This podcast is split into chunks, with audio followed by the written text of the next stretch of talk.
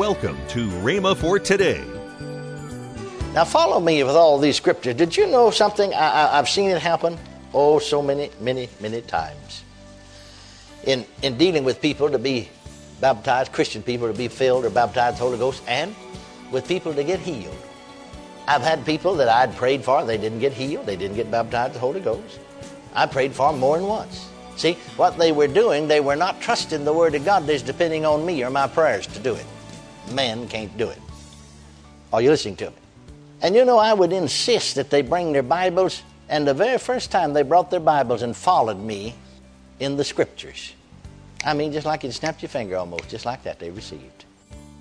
Welcome to Rhema for Today with Kenneth and Lynette Hagin. This week we're going into the archive vault for Kenneth E. Hagin's classic series, God's Healing Mercies series. This will be a great week of teaching. Also, later in today's program, I'll tell you about this month's special radio offer. Right now, here's Kenneth E. Hagin with today's message. The 145th Psalm, 8th and 9th verses says, My, my, my, I just get blessed thinking about this. I don't know about you, but something on the inside of me, I just, I just look at these verses. Before I ever start reading, something on the inside of me just start turning flips. Hallelujah. Amen. Amen. The Lord is gracious and full of compassion, slow to anger, and of great mercy. The Lord is good to all, and his tender mercies are over all his works. Hallelujah. I have been speaking for over a week on the Lord's compassion. And uh, actually, uh, I encourage folks to, if you haven't gotten one of them, to get one of the books, Christ the Healer by F. F. Bosworth. And he has a chapter in that book called The Lord's Compassion. That's where I got my outline. I say a lot of things he doesn't say. You'll find we'll quote him quite often here. But uh, it'll really bless you if you'll just study it, feed upon it, think upon it, let it get down on the inside of you. The Lord's Compassion. Now, we found out uh, from our studies that uh, in the Old Testament, the Old Testament is written in Hebrew, that the Hebrew word or noun that's translated mercy is also translated compassion. Same word, same word. It's translated mercy one time, compassion the next time. All through the Old Testament. Then in coming to the New Testament, we found out that the Greek verb that's translated have mercy, same Greek verb is also in other places translated have compassion and that the Greek adjective that's defined merciful is also defined compassionate. In other words, what I'm saying to you is that it, both in the Hebrew and the Greek, the same word is used. Sometimes it's translated mercy, sometimes it's translated compassion. But to have compassion, a definition of to have compassion is to love tenderly, to pity, to show mercy. One of the definitions of to have compassion means to show mercy, to be full of eager yearning I'm going over some scripture in the New Testament that will establish what I'm saying about the mercy and the compassion of the Lord in connection with healing. Now, you remember this the Bible said, in the mouth of two or three witnesses, every word be established. We'll notice a number of scriptures. Let's look first of all to Mark's Gospel, the first chapter, the 40th through the 45th verse. Here's a few passages from the Gospel showing the Lord's compassion all right, now notice verse 40 of chapter 1. And there came a leper to him, beseeching him, and kneeling down to him, and saying unto him, that's unto Jesus, If thou wilt, thou canst make me clean. Now notice, and Jesus moved with compassion. Hallelujah. Moved with what? Compassion. compassion. Put forth his hand and touched him, and saith unto him, I will be thy clean. And as soon as he had spoken, immediately leprosy departed from him and he was cleansed. But you can go on reading the 45th verse. But now I want you to notice here the important fact is this that here it was compassion that moved Christ to heal the leper. What moved him to heal the leper? Compassion, or mercy, in other words. It was compassion that moved him to heal the leper. Now, notice Matthew, the 14th chapter, the 13th and 14th verses. Praise the Lord. Thank you, Lord Jesus. Now, notice the word. He departed thence by ship into a desert place apart. And when the people had heard thereof, they followed him on foot out of the cities. And Jesus went forth and saw a great multitude and was moved with what? Compassion. What? Compassion. Toward them. Now, what's the next statement? And he healed their sick. Again, what caused him to heal the sick? Compassion. Compassion. Moved with compassion toward them, and he healed their sick. Now, notice Matthew, the 20th chapter. The 20th chapter of Matthew, verses 29 through 34.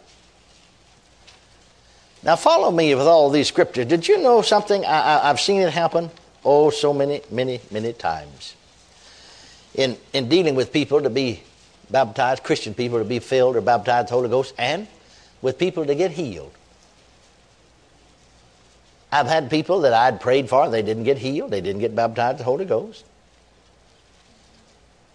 I prayed for them more than once. See, what they were doing, they were not trusting the Word of God. They're depending on me or my prayers to do it. Men can't do it. Are you listening to me? And you know, I would insist that they bring their Bibles, and the very first time they brought their Bibles and followed me in the Scriptures. I mean, just like you'd snapped your finger almost, just like that they received. Are you listening? That reminds me of some scripture that we've looked at again and again and again and again in these classes. That, is in, the, in Luke's Gospel, the fifth chapter, and also in the sixth chapter of Luke's Gospel. You might turn there and look at it for, with me again. Anything that's good, we'll bear looking at more than once.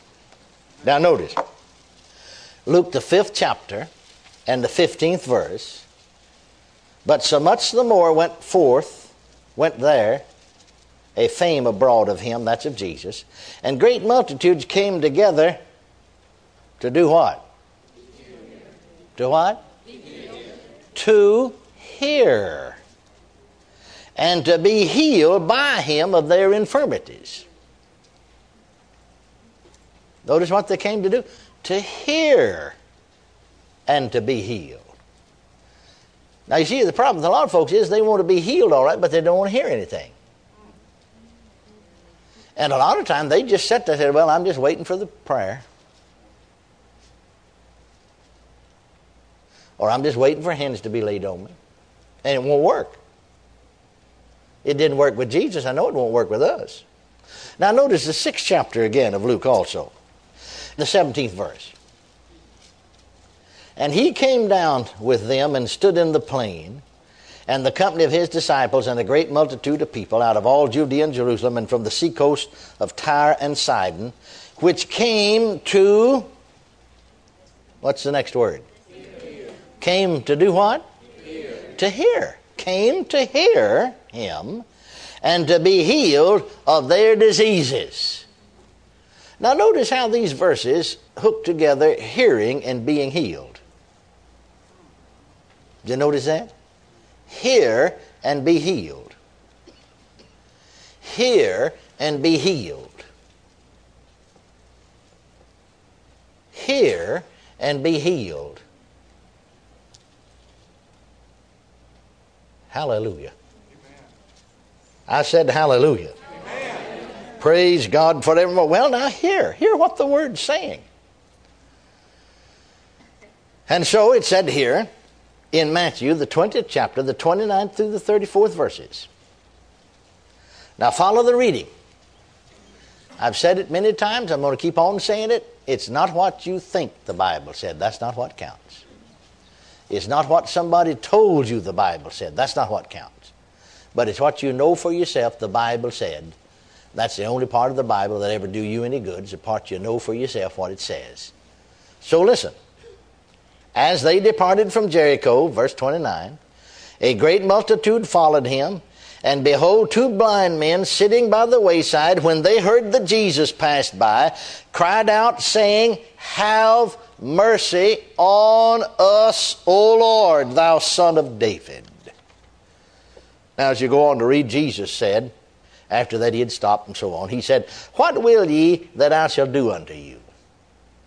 They say unto him, Lord, that our eyes may be opened. So Jesus had what? Compassion. Compassion on them and touched their eyes, and immediately their eyes received sight, and they followed him. Now, notice again this important fact that here these blind men asked for the mercy of having their eyes opened. Have mercy upon us. What wilt thou that I do unto thee? They said, That our eyes may be opened. That's the mercy they asked for. And Jesus granted unto them the mercy of healing, proving that healing is a mercy as well as forgiveness. The sick in those days, when seeking healing, asked for mercy. Now, as we pointed out to you on numerous occasions, in our day, most people think of mercy as applied only to the sinner, not knowing that His mercy is also extended to the sick. Now, then you might stop off long enough to say this. Some folks said, well, if it is, why don't the Lord have mercy on them and heal them then, if His mercy is extended to them? Well, His mercy is extended to the sinner. Why don't He have mercy on all sinners everywhere and just save all of them today? Because they have a part to play themselves. Welcome to Rhema for Today with Kenneth and Lynette Hagin. You can find more great materials by Kenneth E. Hagin, Pastor Hagin, and the rest of the Hagin family by visiting our online bookstore. Right now, I'd like to tell you about this month's special radio offer. This offer begins with the three CD series Discovering Jesus by Kenneth Hagin. Next in this offer is a CD from Kenneth E. Hagin entitled Christ the Deliverer. All this for the special price of $18. Call toll free 1 888 Faith 99. Again, call toll free 1 888 Faith 99. You can also order online at rhema.org. That's R H E M A dot O R G. rhema.org. Or if you prefer to write to Kenneth Hagin Ministries, our address is P.O. Box 50126, Tulsa, Oklahoma 74150. We always love to hear from our listeners, so write in or email us today and become a part of Rhema for Today. Right now, let's join Kenneth and Lynette Hagin. I want to thank all of you that are our partners. A partner is the one that helps us to keep this broadcast going Yes. all the time. And, uh, and, and it's somebody that prays for us regularly and somebody that sends an offering at least once a month and to help help us to keep this program going all over all over the world we get testimonies all the time Yes. in fact I was somewhere uh, just sitting at a mall somewhere and a person came up and they said you don't know me but I watch your television program all the time and and I am a partner Yes. with you and I like that. I, I, if you see us out, hey, come up and greet us. But if you would like, if you would like to become a partner, you can go to rhema.org slash WPC and it tells you all the information.